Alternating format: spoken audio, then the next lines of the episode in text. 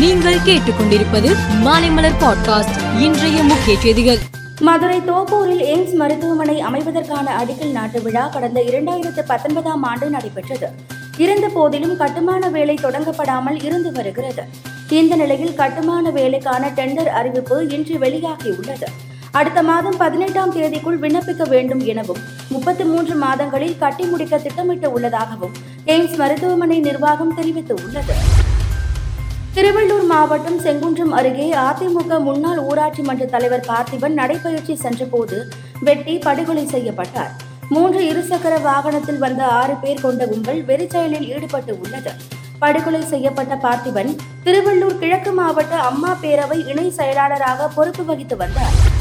ராமநாதபுரம் மாவட்டத்திற்கு முதலமைச்சர் மு க ஸ்டாலின் வருகை குறித்து இணையதளத்தில் தவறான கருத்துக்களை பரமக்குடி பாஜக ஒன்றிய தலைவர் முத்துலிங்கம் பதிவிட்டதாக தெரிகிறது. இந்த நிலையில் முதலமைச்சர் மு ஸ்டாலின் ராமநாதபுரம் செல்ல இருக்கும் நிலையில் முன்னெச்சரிக்கை நடவடிக்கையாக முத்துலிங்கம் வீட்டு காவலில் கைது செய்யப்பட்டுள்ளதாக தகவல் வெளியாகியுள்ளது. வடக்கு வங்கக்கடல் மற்றும் அதனை ஒட்டிய பகுதிகளில் நாளை குறைந்த காற்றழுத்த தாழ்வு பகுதி உருவாக வாய்ப்புள்ளதாக இந்திய வானிலை ஆய்வு மையம் தெரிவித்துள்ளது.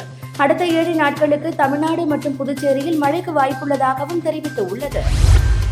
ராகுல் காந்தியின் எம்பி பதவி தகுதி நீக்கம் செய்யப்படுவதற்கு முன் பாதுகாப்பு துறைக்கான நாடாளுமன்ற நிலைக்குழு உறுப்பினராக இருந்தார். பதவி நீக்கம் செய்யப்பட்டதால் நிலைக்குழு உறுப்பினர் பதவியிலிருந்து நீக்கப்பட்டார். தற்போது பதவி நீக்கம் ரத்து செய்யப்பட்டுள்ளதால் மீண்டும் நிலைக்குழு உறுப்பினராக நியமிக்கப்பட்டுள்ளார். திருப்பதி ஏழுமலையான் கோவிலுக்கு செல்லும் அலிபரி நடைபாதையில் ஆறு வயது சிறுமியை சிறுத்தை கடித்துக் கொன்றது.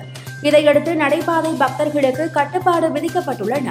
வனத்துறையினர் சிறுமியின் உடல் கண்டெடுக்கப்பட்ட பகுதியில் சிறுத்தையை பிடிக்க மூன்று இடங்களில் கூண்டு வைத்தனர். கடந்த மூன்று நாட்களுக்கு முன்பு சுமார் ஆறு வயது சிறுத்தை ஒன்று கூண்டில் சிக்கியது.